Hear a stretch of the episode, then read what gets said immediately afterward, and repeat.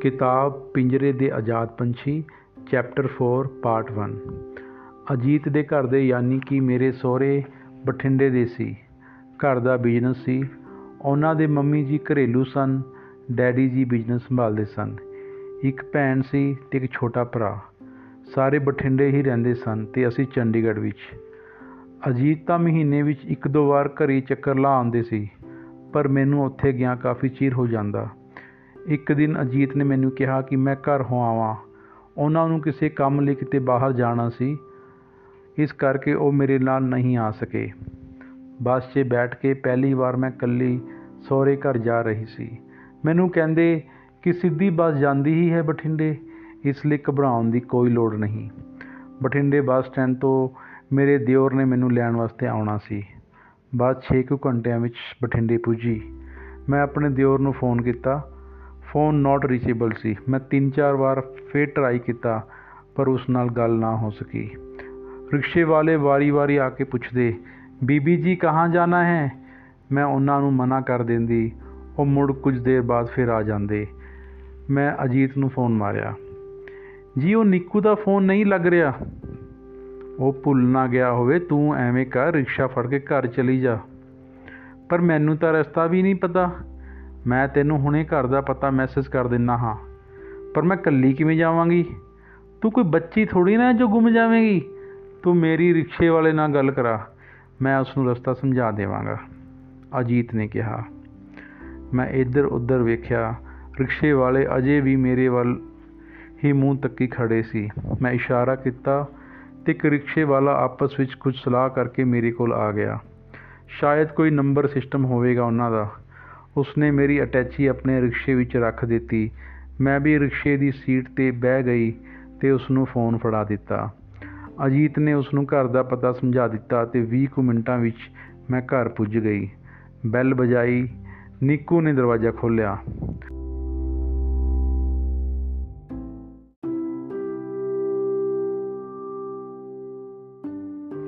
ਆਈ sorry ਭਾਬੀ ਜੀ, ਮੈਂ ਭੁੱਲ ਗਿਆ ਸੀ ਬੱਸ ਸਟੈਂਡ ਆਉਣਾ। ਉਸਨੇ ਮੇਥੋਂ ਅਟੈਚੀ ਲੈ ਲਈ। ਬਾਕੀ ਸਾਰੇ ਕਮਰਿਆਂ ਵਿੱਚ ਬੈਠੇ ਹੋਏ ਸਨ। ਇੰਜ ਲੱਗਿਆ ਜਿਵੇਂ ਕਿਸੇ ਨੂੰ ਕੋਈ ਖਬਰ ਹੀ ਨਹੀਂ ਸੀ ਕਿ ਮੈਂ ਘਰੇ ਆ ਰਹੀ ਹਾਂ, ਜਾਂ ਫਿਰ ਉਹਨਾਂ ਵਾਸਤੇ ਮੇਰਾ ਘਰ ਆਉਣਾ ਕੋਈ ਖਾਸ ਗੱਲ ਨਹੀਂ ਸੀ। ਨਿੱਕੂ ਨੇ ਮੰਮੀ ਜੀ ਨੂੰ ਆਵਾਜ਼ ਮਾਰੀ, ਮੇਰੀ ਸੱਸ ਬਾਹਰ ਵਿਹੜੇ 'ਚ ਆਈ ਤੇ ਮੈਂ ਉਹਨਾਂ ਨੂੰ ਪੈਰੀ ਪਾਉਣਾ ਕੀਤਾ। ਅਸੀਂ ਬੈਠਕ ਵਿੱਚ ਬੈਠ ਗਏ। ਮੇਰੀ ਨਨਦ ਨਿੰਮੋ ਹੁਣੇ ਟਿਊਸ਼ਨ ਤੋਂ ਆਈ ਸੀ। ਡੈਡੀ ਅਜੇ ਤੱਕ ਸ਼ੋਰੂਮ ਤੇ ਹੀ ਸੀ। ਨਿੱਕੂ ਨੇ ਵੀ ਕੁਝ ਚਿਰ ਮਗਰੋਂ ਉੱਥੇ ਜਾਣਾ ਸੀ। ਡੈਡੀ ਜੀ ਦਾ ਸੈਨੇਟਰੀ ਅਤੇ ਹਾਰਡਵੇਅਰ ਦਾ ਬਿਜ਼ਨਸ ਸੀ, ਜੋ ਉਹਨਾਂ ਆਪ ਸ਼ੁਰੂ ਕੀਤਾ ਸੀ। ਉਹਨਾਂ ਦੇ ਭਰਾਵਾਂ ਦੀ ਤਾਂ ਟੈਕਸਟਾਈਲ ਦੀ ਫੈਕਟਰੀ ਸੀ, ਜਿਸ ਨੂੰ ਉਹ ਵੀ ਵੇਖਦੇ ਸਨ, ਪਰ ਹੁਣ ਫੋਕਸ ਸਿਰਫ ਇਸ ਸੈਨੇਟਰੀ ਤੇ ਹਾਰਡਵੇਅਰ ਦੇ ਬਿਜ਼ਨਸ ਉੱਤੇ ਸੀ। ਦੋ ਸ਼ੋਰੂਮ ਖੁੱਲ੍ਹ ਚੁੱਕੇ ਸੀ ਸ਼ਹਿਰ ਵਿੱਚ। ਸ਼ਾਮ ਇੱਧਰ ਉੱਧਰ ਦੀਆਂ ਗੱਲਾਂ ਮਾਰ ਕੇ ਮੈਂ ਰਸੋਈ ਦਾ ਕੰਮ ਮੁਕਾ ਕੇ ਮੰਮੀ ਜੀ ਦੇ ਕਮਰੇ ਵਿੱਚ ਪੁੱਜੀ। ਉਹ ਟੀਵੀ ਤੇ ਕੋਈ ਪ੍ਰੋਗਰਾਮ ਵੇਖ ਰਹੇ ਸਨ। ਮੈਂ ਪੈਰੀ ਪਾਉਣਾ ਕਰਕੇ ਉਹਨਾਂ ਦੇ ਪੈਰ ਘੁੱਟਣ ਲੱਗ ਪਈ। ਜਸਨੂਰ, ਘਰ ਵਿੱਚ ਦੋ ਦੋ ਨੌਕਰਾਨੀਆਂ ਨੇ, ਤੈਨੂੰ ਰਸੋਈ 'ਚ ਜਾਣ ਦੀ ਕੋਈ ਲੋੜ ਨਹੀਂ। ਮੇਰੀ ਸੱਸ ਮਾਂ ਨੂੰ ਮੇਰੀ ਕਿੰਨੀ ਫਿਕਰ ਹੈ, ਇਹ ਸੋਚ ਕੇ ਮੈਂ ਦਿਲੋਂ ਦਿਲ ਮੁਸਕਰਾਉਣ ਲੱਗ ਪਈ। ਮੰਮੀ ਜੀ, ਤੁਹਾਡੀਆਂ ਏਡੀਆਂ ਕਿੰਨੀਆਂ ਫਟ ਗਈਆਂ ਨੇ। ਮੈਂ ਕੱਲ ਸਵੇਰੇ ਹੀ ਇਹਨਾਂ ਨੂੰ ਮਾਲਿਸ਼ ਕਰ ਦੇਵਾਂਗੀ। ਵੇਖਣਾ ਕੁਝ ਦਿਨਾਂ ਵਿੱਚ ਹੀ ਸਾਰੀਆਂ ਦਰਾਰਾਂ ਭਰ ਜਾਣਗੀਆਂ। ਅੱਛਾ ਅੱਛਾ, ਠੀਕ ਹੈ। ਉਹਨਾਂ ਕਰਵਟ ਲੈਂਦਿਆਂ ਕਿਹਾ 10 ਕੁ ਵਜੇ ਡੈਡੀ ਜੀ ਆਏ ਤਾਂ ਮੇਰੀ ਸੱਸ ਨੇ ਮੈਨੂੰ ਕਮਰੇ 'ਚ ਜਾਣ ਵਾਸਤੇ ਕਿਹਾ। ਮੈਂ ਉੱਥੋਂ ਉੱਠੀ ਤੇ ਦੋਹਾਂ ਨੂੰ ਪੈਰੀ ਪਾਉਣਾ ਕਰਕੇ ਆਪਣੇ ਕਮਰੇ ਵਿੱਚ ਚਲੀ ਗਈ। ਕਮਰੇ ਵਿੱਚ ਸਾਰਾ ਸਮਾਨ ਤਰਤੀਬ ਨਾਲ ਲੱਗਿਆ ਹੋਇਆ ਸੀ। ਹਰ ਚੀਜ਼ ਆਪਣੀ ਜਗ੍ਹਾ ਤੇ ਸੀ। ਸਜਿਆ ਹੋਇਆ ਕਮਰਾ ਮੈਨੂੰ ਬਹੁਤ ਵਧੀਆ ਲੱਗਿਆ। ਕਿੰਗ ਸਾਈਜ਼ ਬੈੱਡ ਤੇ ਲੇਟਦਿਆਂ ਮੈਂ ਅਜੀਤ ਨੂੰ ਫੋਨ ਕੀਤਾ। ਦੋ ਰਿੰਗਾਂ ਬਾਅਦ ਉਹਨਾਂ ਨੇ ਫੋਨ ਚੁੱਕਿਆ। ਹਾਂ, ਦੱਸ ਕੀ ਗੱਲ ਹੈ ਬੜੀ ਬੇਰੁਖੀ ਨਾਲ ਉਹਨਾਂ ਨੂੰ ਦਾ ਜਵਾਬ ਆਇਆ। ਨਹੀਂ, ਵੈਸੇ ਹੀ ਹੁਣੇ ਫ੍ਰੀ ਹੋਈ ਸੀ, ਸੋਚਿਆ ਤੁਹਾਡੇ ਨਾਲ ਹੀ ਗੱਲ ਕਰ ਲਵਾਂ। ਜਸਨੂਰ, ਮੈਂ ਅਜੇ ਥੋੜਾ ਬਾਹਰ ਆਇਆ ਹੋਇਆ ਹਾਂ। ਇੱਕ ਪਾਰਟੀ ਵਿੱਚ ਹਾਂ ਤੇ ਮੈਨੂੰ ਤੇਰੀ ਆਵਾਜ਼ ਵੀ ਕਲੀਅਰ ਨਹੀਂ ਸੁਣਾਈ ਦੇ ਰਹੀ। ਆਪਾਂ ਬਾਅਦ ਵਿੱਚ ਗੱਲ ਕਰਦੇ ਹਾਂ। ਇਹ ਕਹਿ ਕੇ ਅਜੀਤ ਨੇ ਫੋਨ ਕੱਟ ਦਿੱਤਾ। ਮੈਂ ਗੁੱਡ ਨਾਈਟ ਵੀ ਨਾ ਕਹਿ ਸਕੀ। ਅਗਲੇ ਦਿਨ ਮੈਂ ਜਲਦੀ ਉੱਠ ਗਈ। ਹੇਠਾਂ ਗਈ ਤਾਂ ਸਾਰੇ ਉੱਠ ਚੁੱਕੇ ਸਨ। ਰਸੋਈ ਵਿੱਚੋਂ ਚਾਹ ਬਿਸਕਟ ਲਿਆ ਕੇ ਮੰਮੀ ਜੀ ਅਤੇ ਡੈਡੀ ਜੀ ਨੂੰ ਦੇ ਦਿੱਤੀ। ਫਿਰ ਨਿੱਕੂ ਤੇ ਨਿੰਮੋ ਦੇ ਕਮਰਿਆਂ ਦੇ ਦਰਵਾਜ਼ਿਆਂ ਤੇ ਨੌਕ ਕਰਕੇ ਅੰਦਰ ਵੜ ਗਈ। ਭਾਬੀ, ਐਵੇਂ ਦਰਵਾਜ਼ਾ ਨਾ ਨੌਕ ਕਰਿਆ ਕਰੋ, ਅਜੀਬ ਜਿਹਾ ਲੱਗਦਾ ਹੈ ਤੇ ਉਹ ਹੱਸਣ ਲੱਗ ਪਈ। ਮੈਂ ਉੱਥੇ ਹੀ ਬੈਠ ਗਈ। ਹੋਰ ਤੇਰੀ ਪੜ੍ਹਾਈ ਕਿਵੇਂ ਚੱਲ ਰਹੀ ਹੈ? ਬਸ ਠੀਕ ਹੀ ਚੱਲ ਰਹੀ ਹੈ। ਕਿਹੜੇ ਕਿਹੜੇ ਸਬਜੈਕਟ ਲਏ ਨੇ ਤੈਂ? ਉਦੋਂ ਹੀ ਉਸ ਦਾ ਮੋਬਾਈਲ ਵੱਜਣ ਲੱਗ ਪਿਆ। ਉਹ ਮੈਨੂੰ ਰੁਕਣ ਦਾ ਇਸ਼ਾਰਾ ਕਰਕੇ ਫੋਨ ਤੇ ਲੱਗ ਗਈ। ਮੈਂ ਐਵੇਂ ਹੀ ਉੱਥੇ ਬੈਠੀ ਰਹੀ ਤੇ ਉਹ ਫੋਨ 'ਚ ਕਿਸੇ ਦੇ ਨਾਲ। ਕਾਫੀ ਚਿਰ ਹੋ ਗਿਆ ਤਾਂ ਮੈਂ ਉੱਠ ਕੇ ਜਾਣ ਲੱਗੀ। ਭਾਬੀ, ਦਰਵਾਜ਼ਾ ਭੇੜ ਦਿਓ ਜਾਂਦੇ ਜਾਂਦੇ ਨਿੰਮੀ ਇਹ ਕਹਿ ਕੇ ਫੇਰ ਫੋਨ 'ਚ ਗੱਲਾਂ ਕਰਨ ਲੱਗ ਪਈ। ਮੈਂ ਚਾਹ ਤੇ ਖਾਲੀ ਕੱਪ ਚੁੱਕ ਕੇ ਰਸੋਈ ਵਿੱਚ ਆ ਗਈ। ਸਾਰੇ ਆਪਣੇ ਆਪਣੇ ਕੰਮਾਂ ਵਿੱਚ ਮਸਤ ਸਨ। ਮਹੀਨਾ ਕੋ ਉੱਥੇ ਰਹੀ। ਇਸ ਵਿੱਚ ਮਸਾਂ ਦੋ ਤਿੰਨ ਵਾਰ ਅਜੀਤ ਦਾ ਫੋਨ ਆਇਆ ਮੇਰੇ ਕੋਲ। ਵੈਸੇ ਘਰਦਿਆਂ ਨੂੰ ਤਾਂ ਰੋਜ਼ ਫੋਨ ਕਰਦੇ ਸੀ, ਪਰ ਮੈਨੂੰ ਨਹੀਂ। ਮੰਮੀ ਜੀ ਦੇ ਕਹਿਣ ਤੇ ਮੈਂ ਚੰਡੀਗੜ੍ਹ ਵਾਪਸ ਜਾਣ ਵਾਸਤੇ ਆਪਣੀ ਅਟੈਚੀ ਤਿਆਰ ਕਰ ਲਈ। ਨਿੱਕੂ ਘਰੇ ਨਹੀਂ ਸੀ, ਇਸ ਕਰਕੇ ਡੈਡੀ ਜੀ ਮੈਨੂੰ ਬੱਸ ਚੜਾਉਣ ਵਾਸਤੇ ਆਏ ਸੀ। ਮੈਂ ਕੁਝ ਦਿਨ ਹੋਰ ਉੱਥੇ ਰਹਿਣਾ ਚਾਹੁੰਦੀ ਸੀ। ਡੈਡੀ ਜੀ ਨੂੰ ਰਸਤੇ ਵਿੱਚ ਬੱਚਿਆਂ ਵਾਂਗ ਜਿੱਦ ਕਰਦੀ ਹੋਈ ਕਹਿਣ ਲੱਗੀ, ਡੈਡੀ ਜੀ, ਮੈਨੂੰ ਵਾਪਸ ਲੈ ਚਲੋ, ਡੈਡੀ ਜੀ। ਪਲੀਜ਼ ਮੈਨੂੰ ਵਾਪਸ ਲੈ ਚਲੋ। ਮੈਂ ਥੋੜੇ ਦਿਨ ਹੋਰ ਰਹਿਣਾ ਚਾਹੁੰਦੀ ਹਾਂ ਸਾਰਿਆਂ ਨਾਲ। ਫਿਰ ਪਤਾ ਨਹੀਂ ਕਿੰਨੇ ਦਿਨ ਲੱਗ ਜਾਣਗੇ। ਪਤਾ ਨਹੀਂ ਕਿੰਨੇ ਦਿਨਾਂ ਬਾਅਦ ਗੇੜਾ ਲੱਗੂਗਾ ਦੁਬਾਰਾ। ਮੇਰੀ ਜਿੱਦ ਮੰਨ ਕੇ ਉਹ ਮੈਨੂੰ ਘਰ ਵਾਪਸ ਲੈ ਗਏ। ਮੈਂ ਤਾਂ ਆ ਗਈ ਸੀ, ਪਰ ਉਸ ਦਿਨ ਮੈਨੂੰ ਬਿਨ ਬੁਲਾਏ ਮਹਿਮਾਨ ਵਾਲਾ ਅਹਿਸਾਸ ਹੋਇਆ। ਕਿਸੇ ਨੇ ਜ਼ਿਆਦਾ ਗੱਲ ਨਾ ਕੀਤੀ, ਪਰ ਮੈਨੂੰ ਤਾਂ ਚਾਹ ਚੜਿਆ ਹੋਇਆ ਸੀ। ਮੈਂ ਸਾਰਿਆਂ ਦੀਆਂ ਮਨਪਸੰਦ ਚੀਜ਼ਾਂ ਬਣਾਈਆਂ ਸਨ। ਨਿੱਕੂ ਤੇ ਨੀਮੋ ਥੋੜੇ ਖੁਸ਼ ਸਨ, ਪਰ ਮੰਮੀ ਜੀ ਨੇ ਬੁਲਾਇਆ ਤੱਕ ਨਹੀਂ। ਪੈਰ ਕੁੱਟਣ ਵਾਸਤੇ ਜਦੋਂ ਮੈਂ ਸੌਣ ਤੋਂ ਪਹਿਲਾਂ ਉਹਨਾਂ ਕੋਲ ਗਈ ਤਾਂ ਉਹ ਚੁੱਪ ਚਪੀਤੇ ਬੈਠੇ ਟੀਵੀ ਦਾ ਰਿਮੋਟ ਤ, ਹੱਥੀ ਲੈ ਕੇ ਚੈਨਲ ਇੱਧਰ ਉੱਧਰ ਬਦਲ ਰਹੇ ਸਨ। ਡੈਡੀ ਜੀ ਨੇ ਪਹਿਲਾਂ ਹੀ ਮੇਰੀ ਸੱਸ ਨੂੰ ਸਭ ਕੁਝ ਦੱਸ ਦਿੱਤਾ ਸੀ ਕਿ ਕਿਵੇਂ ਮੈਂ ਉੱਥੇ ਰੁਕਣ ਵਾਸਤੇ ਜਿੱਦਾਂ ਕੀਤੀਆਂ। ਜਿਵੇਂ ਹੀ ਮੈਂ ਉਹਨਾਂ ਦੇ ਪੈਰਾਂ ਨੂੰ ਹੱਥ ਲਾਇਆ, ਉਹਨਾਂ ਪੈਰ ਪਰਾਂ ਕਰ ਲਏ। ਮੰਮੀ ਜੀ, ਕੀ ਹੋਇਆ? ਹੈ ਮੈਥੋਂ ਕੋਈ ਗਲਤੀ ਹੋ ਗਈ? ਤੂੰ ਐਵੇਂ ਜਿੱਦ ਕੀਤੀ ਇਹਨਾਂ ਨੂੰ ਜਿਵੇਂ ਕੋਈ ਜਵਾਕ ਕਰਦਾ ਹੈ ਮੰਮੀ ਜੀ, ਮੈਂ ਤਾਂ ਤੁ, ਤੁਸਾਂ ਦੋਹਾਂ ਨੂੰ ਆਪਣੇ ਮਾਪਿਆਂ ਵਾਂਗ ਸਮਝਦੀ ਹਾਂ। ਇਸ ਲਈ ਮੈਂ ਕੁਝ ਦਿਨ ਹੋਰ ਰਹਿਣਾ ਚਾਹੁੰਦੀ ਸੀ। ਤੁਹਾਡੀ ਸੇਵਾ ਕਰਨਾ ਚਾਹੁੰਦੀ ਸੀ। ਤੂੰ ਨਿੰਮੀ ਵਰਗੀ ਤਾਂ ਨਹੀਂ ਜੋ ਇਹੋ ਜਿਹੀਆਂ ਹਰਕਤਾਂ ਕਰੇ। ਤੈਨੂੰ ਨੂੰਹ ਵਰਗਾ ਸਲੀਕਾ ਕਰਨਾ ਨਹੀਂ ਸਿਖਾਇਆ ਕਿਸੇ ਨੇ ਵੀ?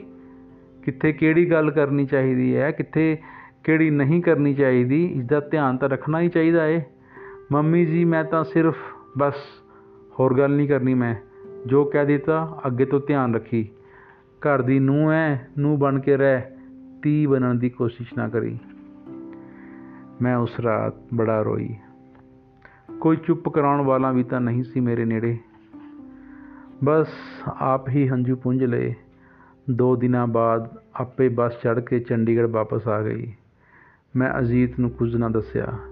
ਵੈਸੇ ਤਾਂ ਅਜੀਤ ਕੱਲੇ-ਕੱਲੇ ਕਾਲਜ ਤੋਂ ਬਾਅਦ ਹੀ ਮੈਨੂੰ ਬਿਨਾਂ ਦੱਸੇ ਬਠਿੰਡੇ ਚਲਾ ਜਾਂਦਾ ਹੁੰਦਾ ਸੀ। ਮੈਨੂੰ ਬਾਅਦ ਵਿੱਚ ਪਤਾ ਲੱਗਦਾ ਸੀ ਜਦੋਂ ਰਾਤ ਹੋ ਜਾਂਦੀ ਤੇ ਮੈਂ ਉਹਨਾਂ ਨੂੰ ਥੱਕ ਹਾਰ ਕੇ ਫੋਨ ਕਰਦੀ। ਬਠਿੰਡੇ ਮੈਂ ਫਿਰ ਨਿੰਮੀ ਦੀ ਮੰਗਣੀ ਤੇ ਹੀ ਗਈ। ਬੜੇ ਰਿਸ਼ਤੇਦਾਰ ਆਏ ਹੋਏ ਸਨ, ਰੌਣਕਾਂ ਲੱਗੀਆਂ ਹੋਈਆਂ ਸਨ। ਮੰਮੀ ਜੀ ਨੇ ਤਾਂ ਮੈਨੂੰ ਕਿਸੇ ਵੀ ਕੰਮ ਦੀ ਜ਼ਿੰਮੇਵਾਰੀ ਨਹੀਂ ਸੀ ਦਿੱਤੀ। ਮੇਰੇ ਕਹਿਣ ਤੇ ਵੀ ਟਾਲ ਦਿੱਤਾ ਸੀ ਉਹਨਾਂ ਨੇ। ਮੰਗਣੀ ਨਿਬੜ ਗਈ। ਅਗਲੇ ਦਿਨ ਘਰ ਵਿੱਚ ਮੰਮੀ ਜੀ ਦੀ ਕਿੱਟੀ ਪਾਰਟੀ ਸੀ। ਸਾਰੇ ਰਿਸ਼ਤੇਦਾਰਾਂ ਦਾ ਬੜਾ ਮਾਣ ਹੋਇਆ। ਜਾਣ ਪਛਾਣ ਕਰਾਈ ਗਈ। ਪਰ ਮੈਨੂੰ ਕਿਸੇ ਨੇ ਕੁਝ ਵੀ ਨਹੀਂ ਸੀ ਪੁੱਛਿਆ ਤੇ ਨਾ ਹੀ ਕਿਸੇ ਨਾਲ ਕੋਈ ਹਾਈ ਹੈਲੋ ਹੋਈ। ਇੱਥੋਂ ਤੱਕ ਕਿ ਅਜੀਤ ਨੇ ਮੈਨੂੰ ਕਮਰੇ ਵਿੱਚ ਜਾਣ ਵਾਸਤੇ ਕਿਹਾ। ਘਰ ਦੀ ਨੂੰਹ ਦੀ ਕੋਈ ਅਹਿਮੀਅਤ ਹੀ ਨਹੀਂ ਸੀ ਕਿਸੇ ਨੂੰ ਵੀ। ਨਿੰਮੀ ਆਪਣੇ ਮੰਗੇਤਰ ਨਾਲ ਫੋਨ ਤੇ ਬਿਜ਼ੀ ਸੀ। ਨਿੱਕੂ ਕਿਤੇ ਹੋਰ, ਮੰਮੀ ਜੀ ਰਿਸ਼ਤੇਦਾਰਾਂ ਅਤੇ ਕਿੱਟੀ ਵਾਲੀ ਸਹੇਲੀਆਂ 'ਚ, ਡੈਡੀ ਆਪਣੇ ਬਿਜ਼ਨਸ 'ਚ, ਅਜੀਤ ਆਪਣੇ ਦੋਸਤਾਂ ਮਿੱਤਰਾਂ ਨਾਲ ਤੇ ਮੈਂ ਕਮਰੇ 'ਚ ਬੈਠੀ ਚਾਰ ਦੀਵਾਰਾਂ ਤੇ ਛੱਤਾਂ ਨਾਲ। ਤੁਹਾਨੂੰ ਮੰਮੀ ਜੀ ਨੂੰ ਕਹਿਣਾ ਚਾਹੀਦਾ ਹੈ। ਮੈਂ ਤੁਹਾਡੇ ਕਾਰਨ ਉਹਨਾਂ ਨਾਲ ਜੁੜੀ ਹਾਂ। ਮੇਰੀ ਅਹਿਮੀਅਤ ਤੇ ਪਛਾਣ ਤੁਹਾਨੇ ਹੀ ਬਣਾਉਣੀ ਹੈ। ਮੈਂ ਆਪਣੇ ਵੱਲੋਂ ਉਹਨਾਂ ਨੂੰ ਕੁਝ ਵੀ ਨਹੀਂ ਕਹਿ ਸਕਦੀ, ਪਰ ਤੁਸੀਂ ਤਾਂ ਕਹਿ ਸਕਦੇ ਹੋ ਨਾ। ਮੈਂ ਰੋਂਦਿਆਂ ਅਜੀਤ ਨੂੰ ਆਪਣੇ ਦਿਲ ਦੇ ਗੁਬਾਰ ਬਾਰੇ ਦੱਸਿਆ। ਉਹ ਚੁੱਪ ਸੀ। ਮੇਰੀ ਬੁੱਕਤ ਤਾਂ ਨੌਕਰੀ ਨੇ ਨੌਕਰਾਨੀਆਂ ਤੋਂ ਵੀ ਗਈ ਗੁਜ਼ਰੀ ਹੈ।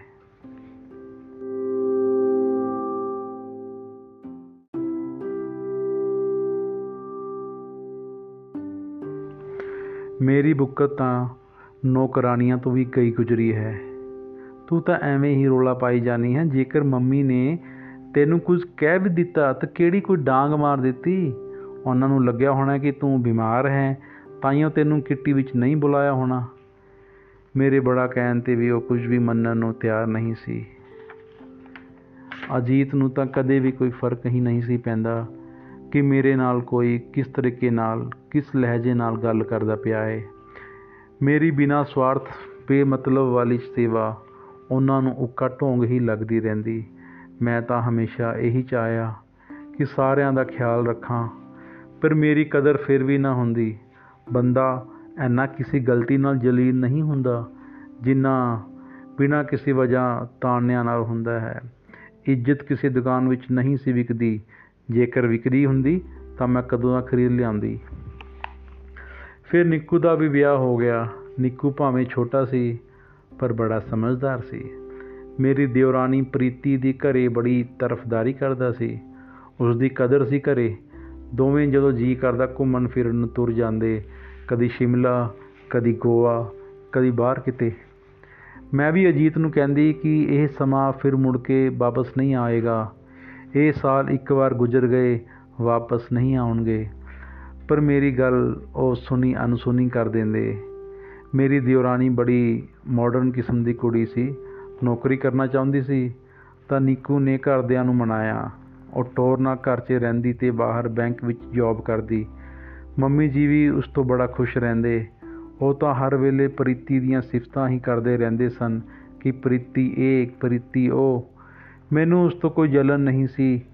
ਮੈਂ ਵੀ ਚਾਹੁੰਦੀ ਸੀ ਕਿ ਮੰਮੀ ਜੀ ਮੇਰੀ ਸੇਵਾ ਨੂੰ ਵੀ ਵੇਖਣ। ਪ੍ਰੀਤੀ ਹੁਣ ਤੱਕ ਇਹ ਸਮਝ ਚੁੱਕੀ ਸੀ ਕਿ ਮੇਰੀ ਔਕਾਤ ਘਰ ਵਿੱਚ ਕਿੰਨੀ ਹੈ। ਉਹ ਇਸ ਗੱਲ ਦਾ ਪੂਰਾ ਪੂਰਾ ਫਾਇਦਾ ਚੁੱਕਦੀ ਸੀ। ਗੱਲਾਂ-ਗੱਲਾਂ ਵਿੱਚ ਮੈਨੂੰ ਹੇਠਾਂ ਕਰਦੀ ਰਹਿੰਦੀ ਸੀ। ਇਸ ਦੌਰਾਨ ਘਰ ਵਿੱਚ ਇੱਕ ਨੰਨੀ ਮੁੰਨੀ ਗਲਕਾਰੀ ਗੁੰਜੀ ਪ੍ਰੀਤੀ ਨੇ ਇੱਕ ਪਿਆਰੇ ਜਿਹੇ ਮੁੰਡੇ ਨੂੰ ਜਨਮ ਦਿੱਤਾ। ਘਰ 'ਚ ਸ਼ਗਨ ਖੁਸ਼ੀ ਦਾ ਮਾਹੌਲ ਸੀ। ਮੈਂ ਦਿਲੋਂ ਖੁਸ਼ ਸੀ। ਅਸੀਂ ਦੋਵੇਂ ਘਰ ਖੁਸ਼ੀ 'ਚ ਸ਼ਰੀਕ ਹੋਣ ਵਾਸਤੇ ਗਏ। ਬੱਚੇ ਦਾ ਅਜੇ ਤੱਕ ਨਾਮ ਨਹੀਂ ਸੀ ਰੱਖਿਆ ਸੀ, ਪਰ ਸਾਰੇ ਉਸ ਨੂੰ ਕਾਕੂ ਕਾਕੂ ਹੀ ਕਹਿੰਦੇ ਸੀ। ਮੈਂ ਉਸ ਵਾਸਤੇ ਚਾਂਦੀ ਦਾ ਕੜਾ ਤੇ ਖਿਡੌਣੇ ਲਿਆਈ ਸੀ, ਪਰ ਪ੍ਰੀਤੀ ਅਤੇ ਮੰਮੀ ਜੀ ਨੂੰ ਮੇਰੀਆਂ ਲਿਆਂਦੀਆਂ ਚੀਜ਼ਾਂ ਪਸੰਦ ਨਹੀਂ ਸੀ ਆਈਆਂ। ਮੈਨੂੰ ਤਾਂ ਮੈਨੂੰ ਤਾਂ ਕਾਕੂ ਨੂੰ ਚੁੱਕ ਕੇ ਵੀ ਖਿਡਾਉਣ ਨਾ ਦਿੱਤਾ ਤਾਈ ਹੋਣ ਦਾ ਹੱਕ ਵੀ ਮੈਥੋਂ ਖੋਹ ਲਿਆ ਗਿਆ ਸੀ। ਪ੍ਰੀਤੀ ਦੀਆਂ ਰੁੱਖੀਆਂ ਗੱਲਾਂ। ਮੇਰੀ ਹਿੱਕ ਵਿੱਚ ਸ਼ੂਲ ਚੋਭ ਰਹੀਆਂ ਸਨ। ਮੰਮੀ ਜੀ ਵੀ ਜ਼ਿਆਦਾ ਖੁਸ਼ ਨਹੀਂ ਸੀ ਮੇਰੇ ਤੋਂ। ਮੇਰੇ ਵੱਲ ਤਾਂ ਤੱਕਿਆ ਵੀ ਨਹੀਂ ਸੀ ਉਹਨਾਂ। ਪਤਾ ਨਹੀਂ ਕਿਹੜੀ ਕਿਹੜੀ ਗੱਲ ਹੋ ਰਹੀ ਸੀ। ਕੁਝ ਖੁਸਰ ਪੁਸ਼ਰ ਹੋਈ ਜਾਂਦੀ ਸੀ ਮੇਰੇ ਵੱਲ ਤੱਕ ਤੱਕ ਕੇ। ਮੰਮੀ ਜੀ ਆਪਣੀਆਂ ਸਹੇਲੀਆਂ ਨਾਲ ਗੱਲਾਂ ਕਰ ਰਹੇ ਸਨ।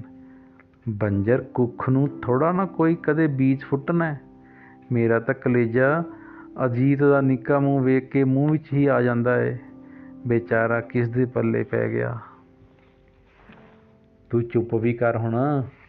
ਡੈਡੀ ਜੀ ਨੇ ਦੱਬੀ ਆਵਾਜ਼ ਵਿੱਚ ਮੰਮੀ ਜੀ ਨੂੰ ਟੋਕਿਆ। ਮੈਂ ਇੱਕ ਹੋਰ ਜਗ੍ਹਾ ਤੇ ਫੇਲ ਕਰਾਰ ਦਿੱਤੀ ਗਈ ਸੀ। ਮੈਂ ਆਪਣੇ ਦੁੱਖ ਨੂੰ ਦਿਲ ਵਿੱਚ ਹੀ ਲੁਕੋ ਲਿਆ। ਬਸ ਉੱਪਰੋਂ ਮੁਸਕਰਾਉਂਦੀ ਰਹੀ। ਮੇਰਾ ਦਿਲ ਫਰੋਲ ਕੇ ਵੇਖਣ ਦਾ ਕਿਸੇ ਕੋਲ ਵਕਤ ਨਹੀਂ ਸੀ। ਫਿਰ ਇੱਕ ਹੋਰ ਘਟਨਾ ਨੇ ਮੈਨੂੰ ਬਿਲਕੁਲ ਹੀ ਤੋੜ ਦਿੱਤਾ। ਕਾਕੂ ਜਦੋਂ 4 ਮਹੀਨਿਆਂ ਦਾ ਹੋਇਆ ਉਸ ਦੇ ਕੰਨ ਵਿੰਨਣ ਦੀ ਕੋਈ ਰਸਮ ਸੀ। ਮੈਂ ਨਾ ਚਾਹੁੰਦੇ ਹੋਏ ਵੀ ਅਜੀਤ ਦੇ ਜ਼ੋਰ ਪਾਉਣ ਤੇ ਬਠਿੰਡੇ ਗਈ। ਪਿੰਡ ਦੇ ਕਿਸੇ ਨਾਈ ਵੱਲੋਂ ਕੰਨ ਛਿਦਵਾਉਣ ਦਾ ਰਿਵਾਜ ਸੀ ਕੋਈ, ਜਿਵੇਂ ਪੁਰਾਣੇ ਜ਼ਮਾਨੇ ਵਿੱਚ ਪਿੰਡਾਂ ਵਿੱਚ ਹੁੰਦਾ ਹੈ। ਉਸਨੇ ਆਪਣੇ ਬਕਸੇ ਵਿੱਚ ਸੂਈ ਕੱਢੀ, ਪ੍ਰੀਤੀ ਨੇ ਕਾਕੂ ਨੂੰ ਗੋਦੀ ਵਿੱਚ ਲੈ ਰੱਖਿਆ ਸੀ। ਸੂਈ ਜਿਵੇਂ ਹੀ ਉਸਦੇ ਕੰਨ ਨੂੰ ਲੱਗੀ ਤਾਂ ਉਹ ਰੋਣ ਲੱਗ ਪਿਆ। ਉਬਲੀ ਹੋਈ ਜਾਂ ਨਵੀਂ ਸੂਈ ਹੀ ਵਰਤਣੀ ਚਾਹੀਦੀ ਹੈ, ਮੈਂ ਨਾਈ ਦਾ ਹੱਥ ਫੜਦਿਆਂ ਕਿਹਾ। ਫਿਕਰ ਨਾ ਕਰੋ ਬੀਬੀ ਜੀ, ਕੁਝ ਨਹੀਂ ਹੋਤਾ, ਉਸਨੇ ਬੜੀ ਲਾਪਰਵਾਹੀ ਨਾਲ ਕਿਹਾ।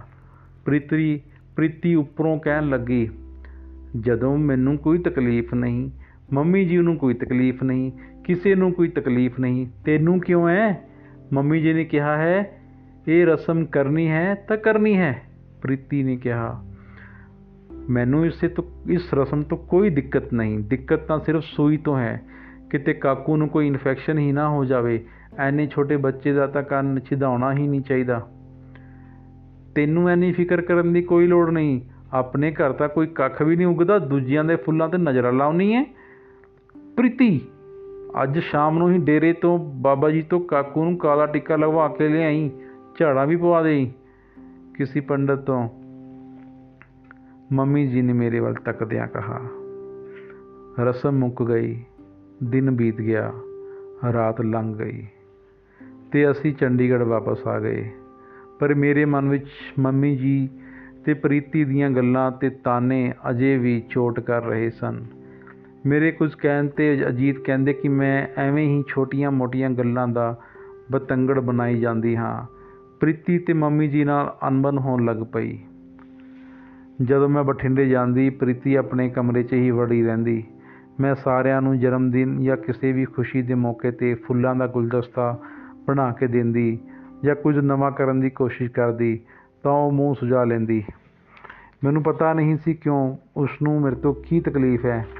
ਮੰਮੀ ਜੀ ਦੀਆਂ ਨਜ਼ਰਾਂ 'ਚ ਉਹ ਹਰ ਚੀਜ਼ ਵਿੱਚ ਅਵਲ ਸੀ ਤੇ ਮੈਂ ਨਿਕੰਮੀ। ਉੱਪਰੋਂ ਉਹਨਾਂ ਦੀਆਂ ਗੱਲਾਂ ਜਾਨ ਸੁਕਾ ਦਿੰਦੀਆਂ ਸਨ।